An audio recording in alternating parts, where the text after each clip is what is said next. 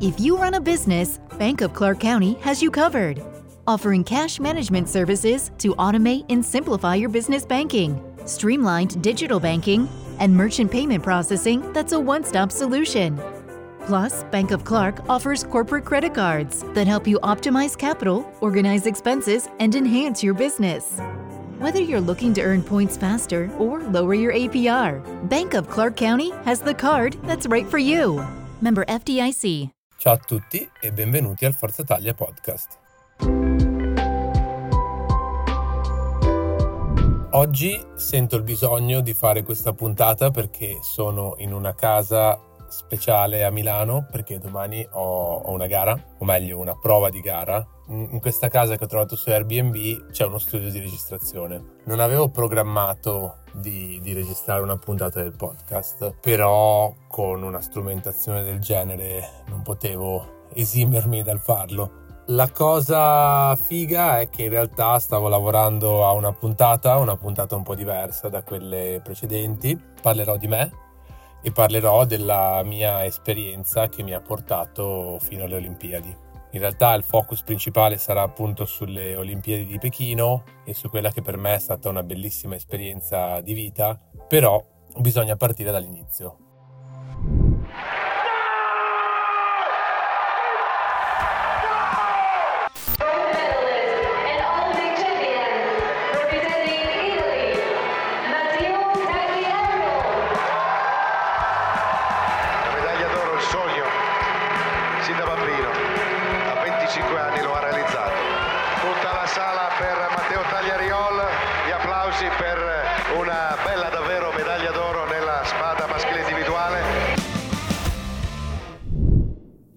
Iniziato a fare sport che avevo eh, due anni e mezzo.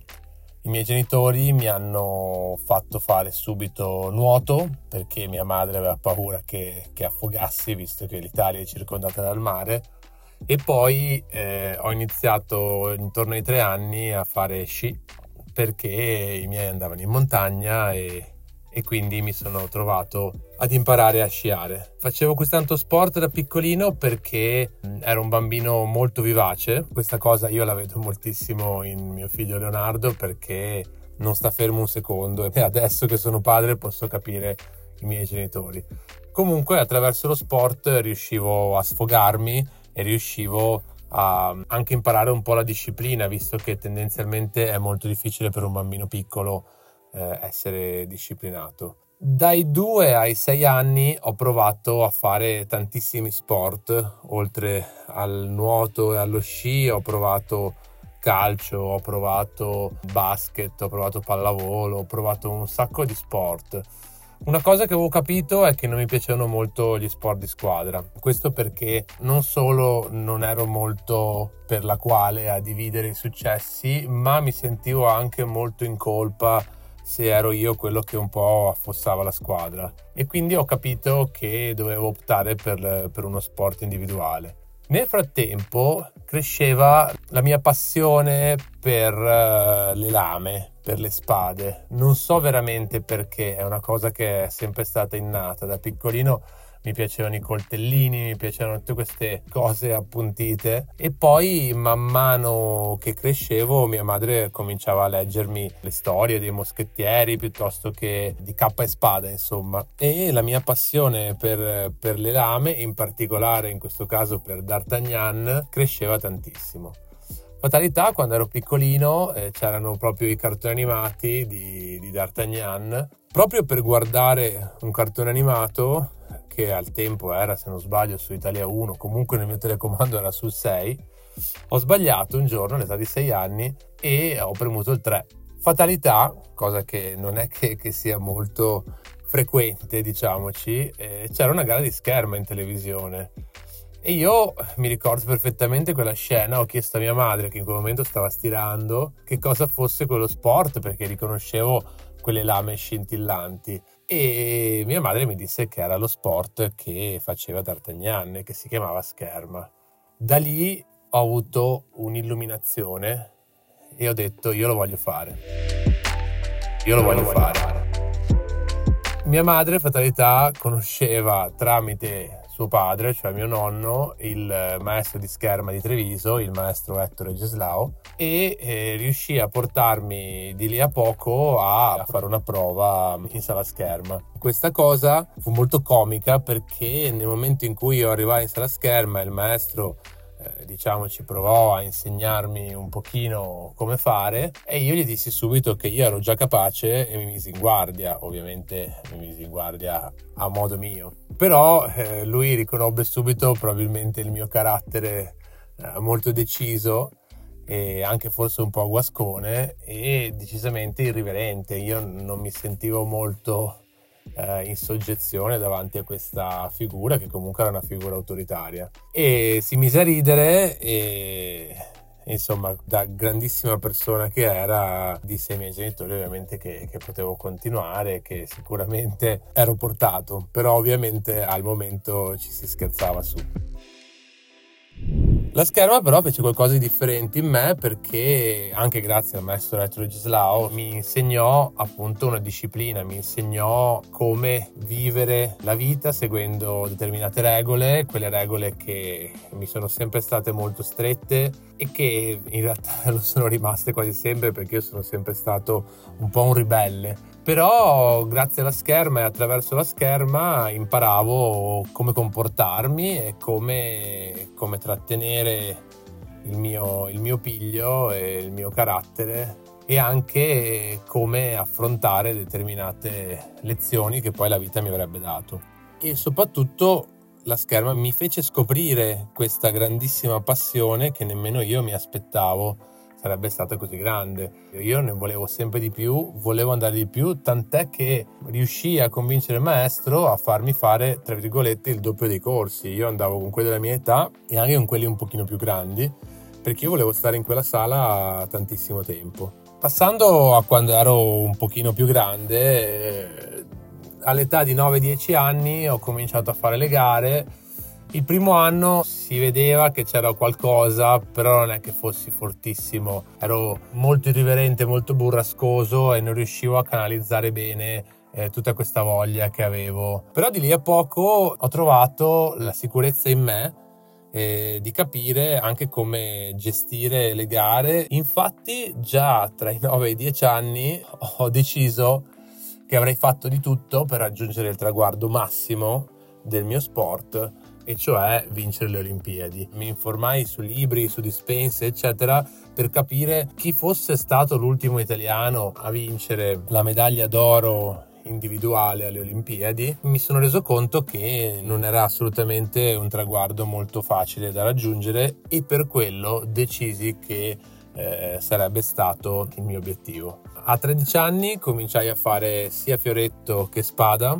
Eh, fioretto avevo già avuto un po' di successi, però il mio maestro continuava a eh, puntare sulla spada, sia perché la mia fisicità era una fisicità da spadista, sia perché lui era comunque un maestro principalmente di spada, sia perché lui mi vedeva come interprete di quest'arma che forse in Italia mm, non è considerata quella principale, però all'estero eh, lo è. A 13 anni cominciai a fare entrambe le armi e però in spada si vide subito che, che c'era qualcosa in più. Nonostante tutto io volevo portare avanti entrambe e avevo in particolare un amore per il fioretto perché eh, per me era un'arma più libera. Io appunto, come avevo già detto, avevo un po' di problemi a rispettare le regole e per me la spada era un'arma molto rigida e non dava spazio, secondo me, alla mia fantasia di, di esprimersi.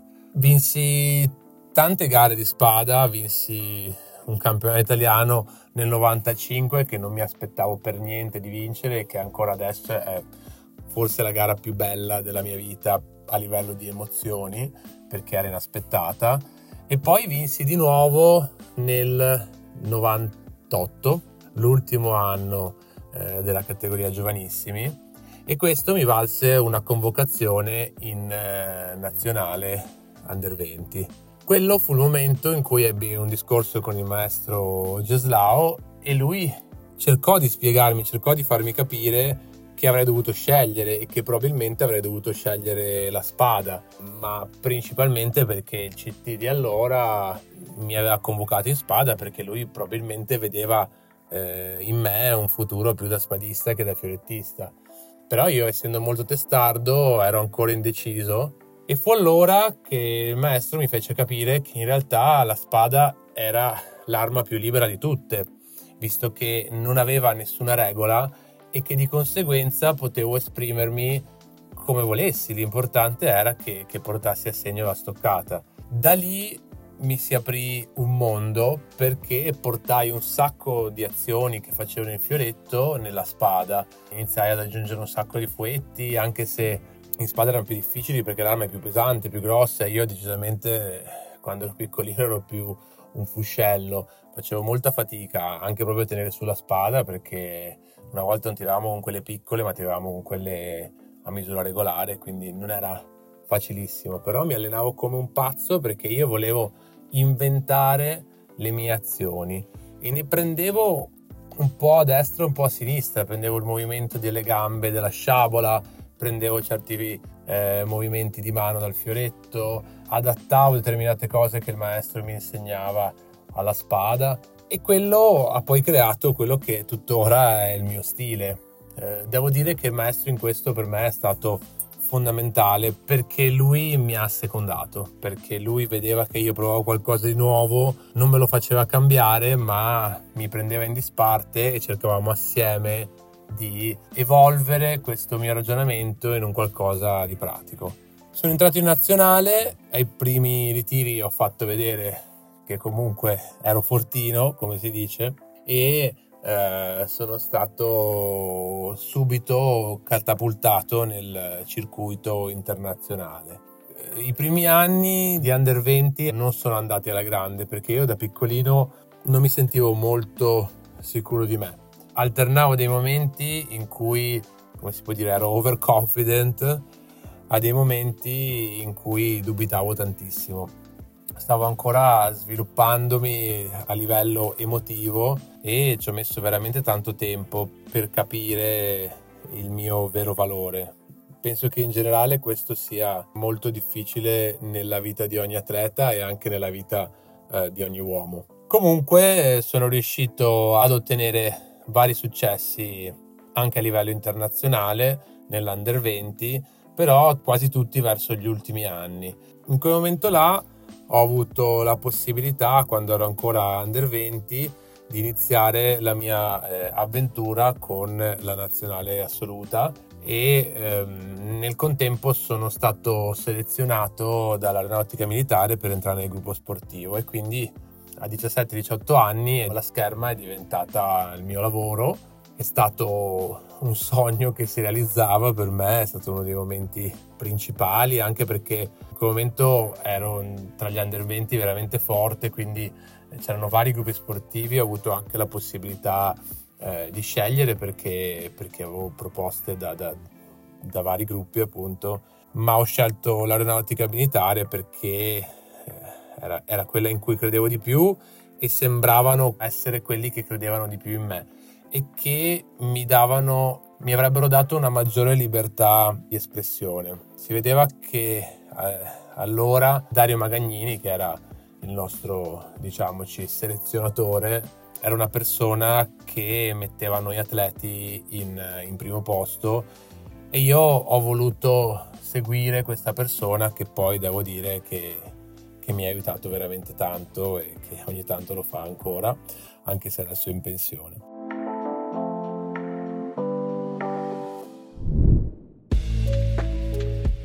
nel momento in cui sono entrato in aeronautica ho capito che era un momento di fare un upgrade anche per quello che riguardava la scherma, il mio modo di allenarmi.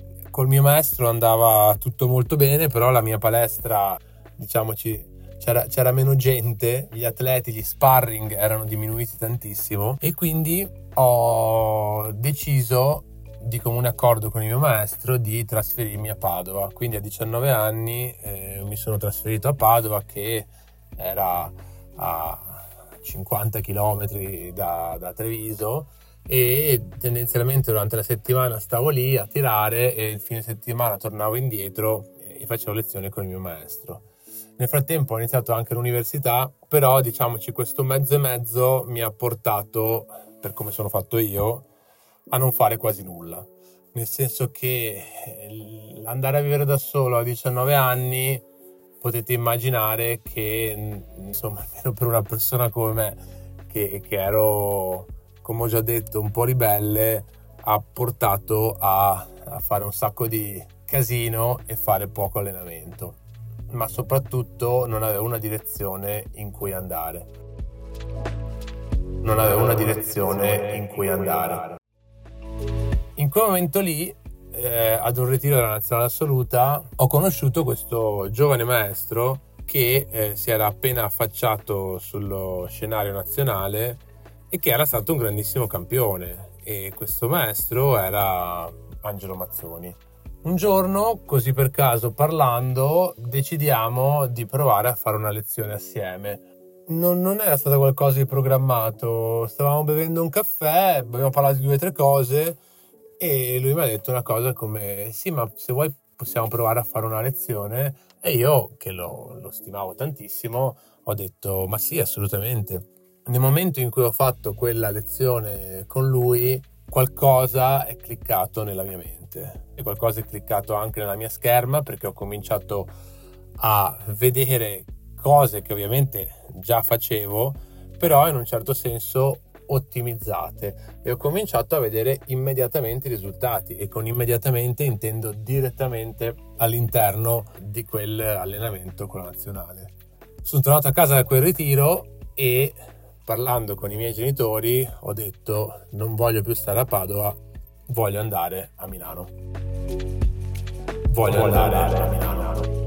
Mio padre mi ha detto ma sì, perché ovviamente non, non ci credeva mia madre praticamente si è messa a piangere perché ovviamente lei mi conosce forse un po' meglio, o forse era il cuore di mamma, non lo so, però ha capito che sarei andato. Letteralmente una settimana dopo ero a Milano. Ho fatto un po' fatica con le case e tutto, però diciamoci che quando mi sono stabilizzato ho deciso che la mia vita sarebbe stata veramente quella dello schermidore e ho deciso soprattutto che sarei andato alle Olimpiadi di Pechino e che le avrei vinte.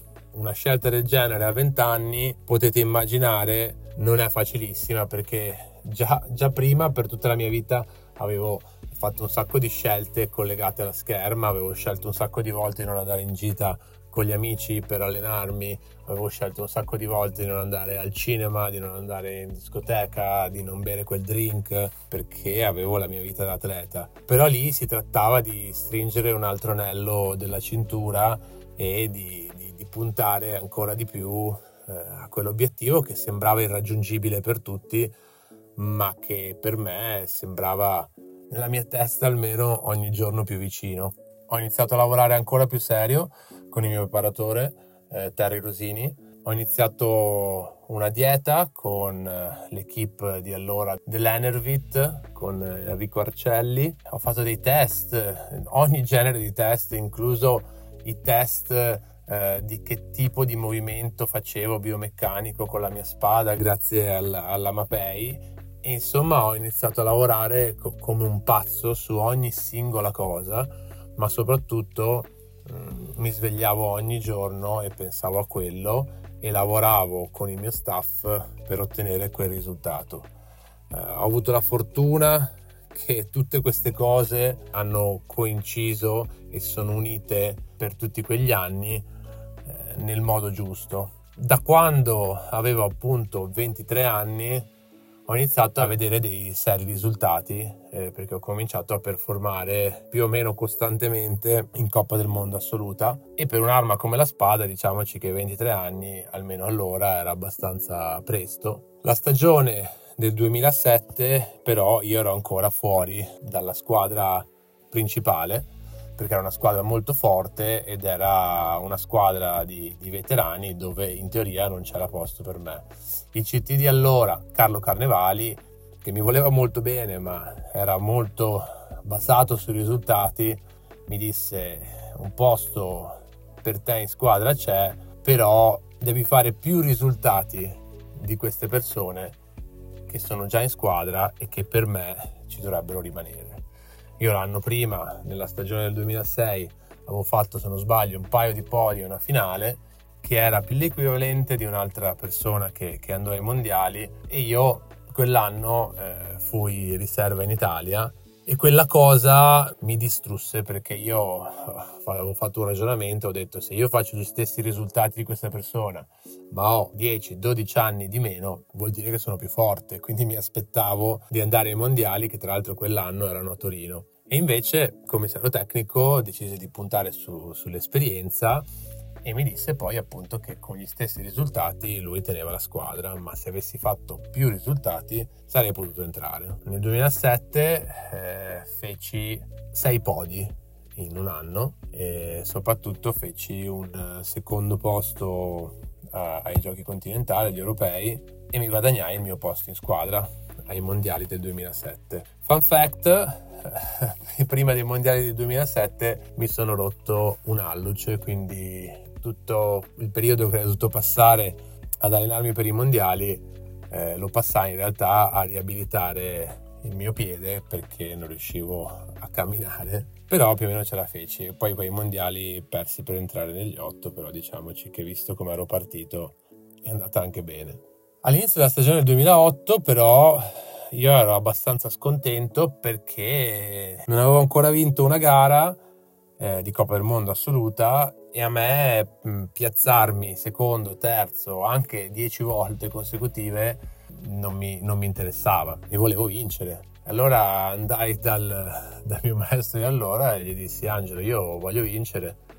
E se non vinco entro 3-4 gare smetto. E io lo pensavo seriamente perché a me non bastava essere lì in alto, io volevo essere quello più in alto di tutti. Angela mi prese per un pirla come, come ha fatto un sacco di altre volte, però aumentammo eh, ancora un po' e riuscì nel 2008 a trovare la tranquillità per vincere la, la mia prima gara di Coppa del Mondo a Tallinn. E fatalità vinsi anche la mia seconda gara di Coppa del Mondo la settimana dopo a Berna e da lì capii un sacco di cose, trovai un sacco di sicurezza in pedana e cominciai a essere anche un pochino più rilassato fuori. Tutto aveva molto più senso per me. E nel frattempo ci stavamo qualificando con la squadra per, per le Olimpiadi di Pechino.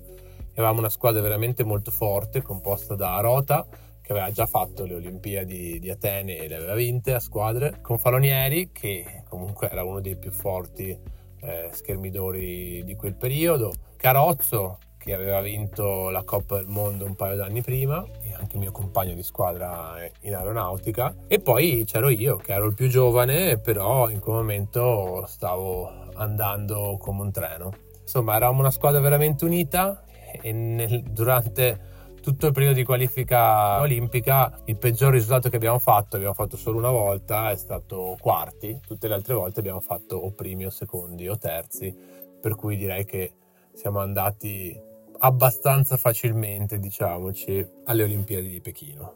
Una volta qualificato per le Olimpiadi di Pechino ho capito che dovevo fare degli aggiustamenti e che dovevo lavorare di più diciamoci su me stesso, dovevo lavorare sui problemi tra virgolette all'interno eh, e non all'esterno e doveva essere un lavoro costante, doveva essere un lavoro fatto in tranquillità e ho avuto la fortuna di avere uno staff che tra virgolette seguiva le mie indicazioni ma allo stesso tempo lavorava di per sé in, in, sinergia e siamo andati spediti fino a queste magiche Olimpiadi quando è arrivato il momento di partire per le Olimpiadi di Pechino ero no, no eccitato di più. Mi sono trovato il giorno della partenza a fare un volo di non mi ricordo neanche quante ore, eh, che non ho dormito un secondo, ma non ero teso, ero proprio felice.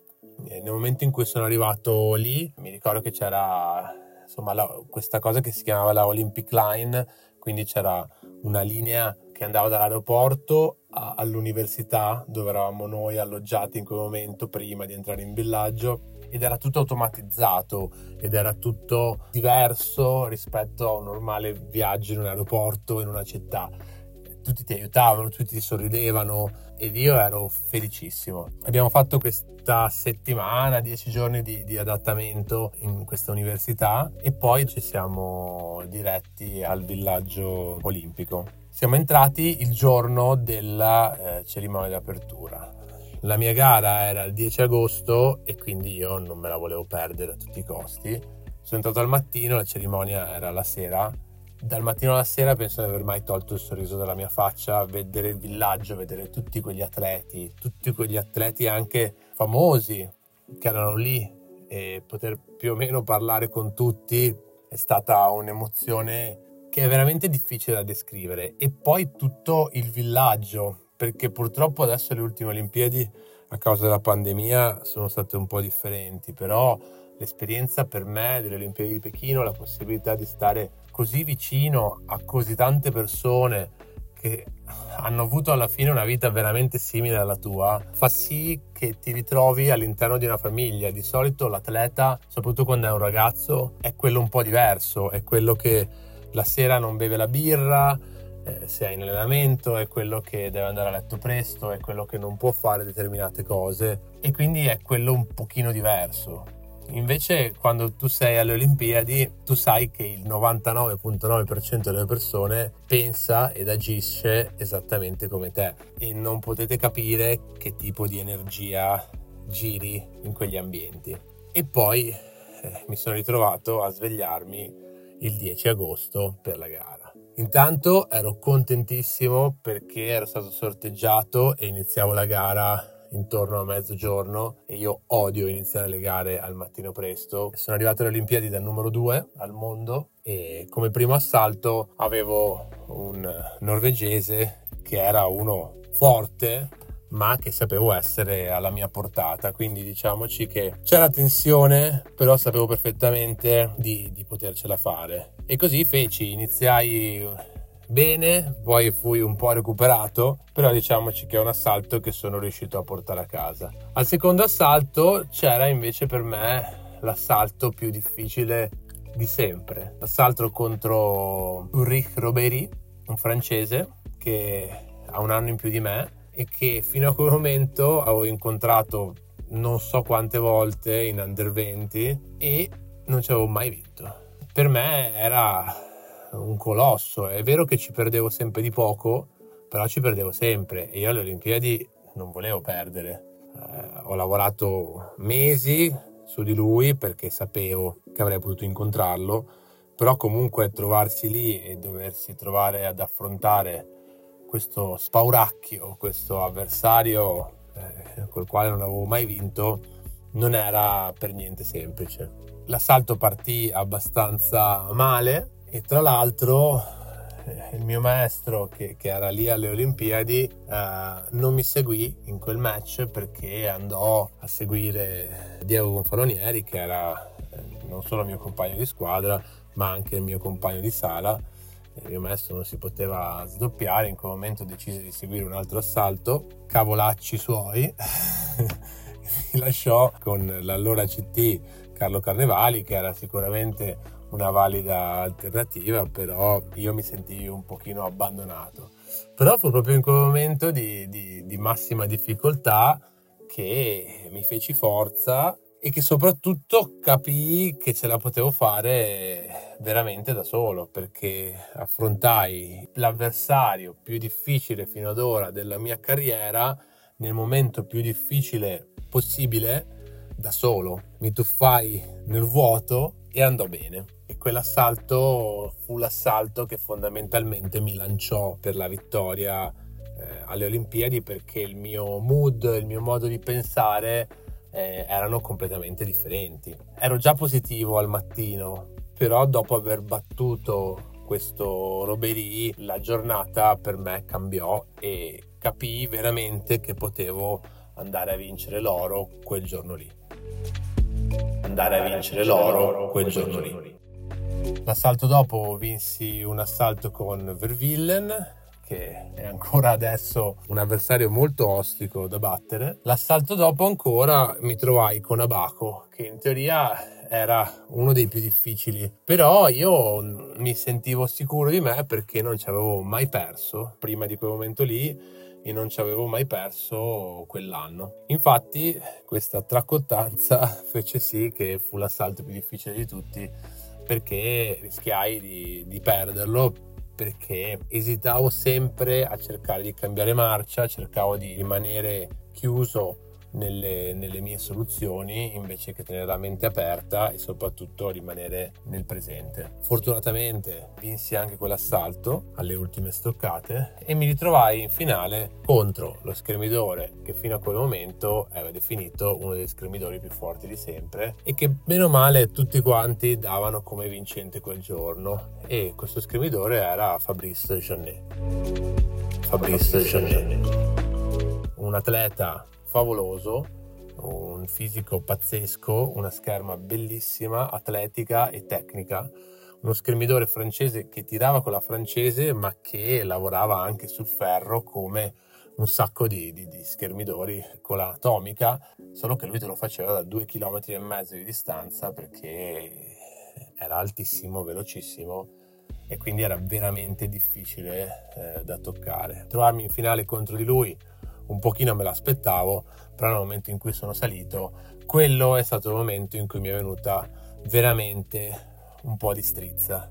E ho detto, e mo che faccio? Mi sono trovato alla finale delle Olimpiadi che non avevo un'idea ben chiara nella testa. E si è visto, perché sono partito in pochissimi secondi, 2-0 per lui, praticamente lui ha fatto due azioni e ha messo due singoli immediatamente e io non stavo ancora capendo cosa stesse succedendo in quel momento. Però queste due stoccate sono state come due scosse per me che mi hanno svegliato e lì mi sono detto io sono qui per vincere le Olimpiadi. Non ammetto un secondo posto.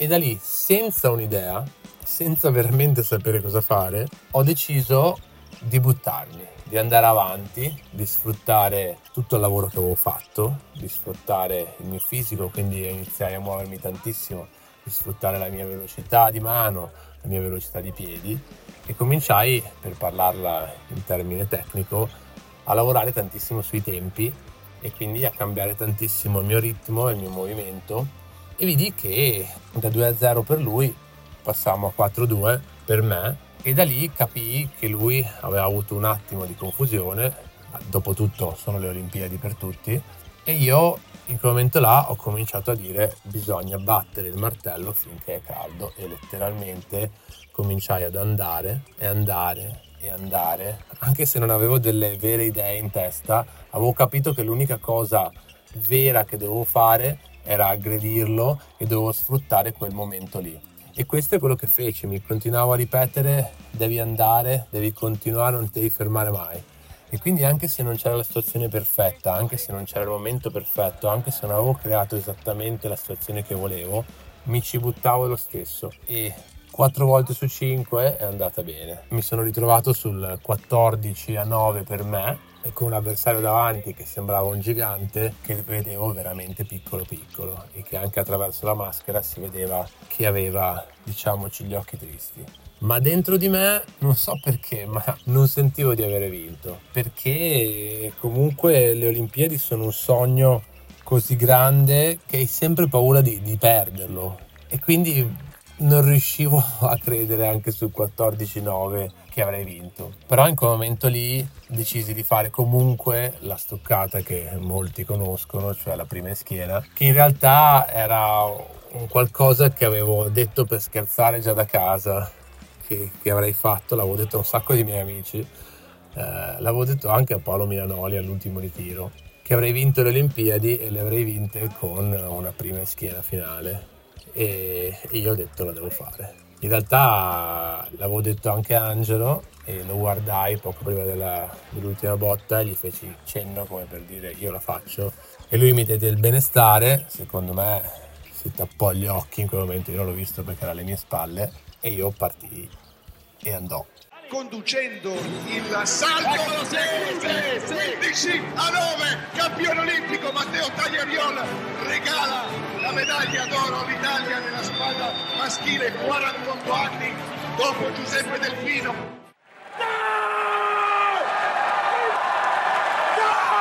Quell'azione lì da dentro l'ho vista rallentatore e se ci penso la rivedo ancora e la cosa pazzesca è stata che dopo che ho messo l'ultima stoccata, dopo che ho capito che, che avevo vinto, bam, mi si è spento tutto. Era come se in quel palazzetto ci fossi solo io e ci fosse un silenzio. Anche se tutti quanti urlavano, avevo raggiunto il mio momento ed era un momento solo per me. Poco dopo mi arrivò un'ondata di urla e, e di confusione che, che poi vi racconterò in un altro momento, però quello era stato per me il raggiungimento di un sogno, di, di un pensiero di un bambino di, di 8 anni che a 25 riesce a realizzare un qualcosa che molti credevano che fosse impossibile. Impossibile. Quello che è successo dopo ve lo racconterò in un'altra puntata. Se siete arrivati fino a qui vi ringrazio per l'ascolto e vi ricordo che potete condividere il Forza Taglia podcast in tutti i vostri social e seguirmi. Sono più o meno Forza Taglia dappertutto e sapete già come si fa. To show you how easy it is to file a claim with Geico, we hired a nature show host. In the native habitat of a suburban driveway, the poor victim of a broken windshield is left assessing his vehicle, utterly helpless. Well, not true. If he's got Geico, he can file a claim online, over the phone, or with his handy mobile app. But like a lone gazelle, he'll suddenly be left to fend for himself, awaiting his terrible fate. Nope. Geico will assign him a designated claims team to help him out too. So the gazelle gets his car fixed and everything. Wow, nature is so cool. Geico. Great service without all the drama. Career Builder is made for people who have that thing. You know, those superpowers that make you good at your job, the skills you bring to work. And CareerBuilder knows those skills make you right for other jobs too. Higher paying jobs with benefits, jobs you never thought of trying. Are you a people person? Work from home as a customer service rep? Are you organized and like driving? Become a delivery driver. You have the skills it takes, and CareerBuilder.com has the jobs to get you hired fast. Visit CareerBuilder.com.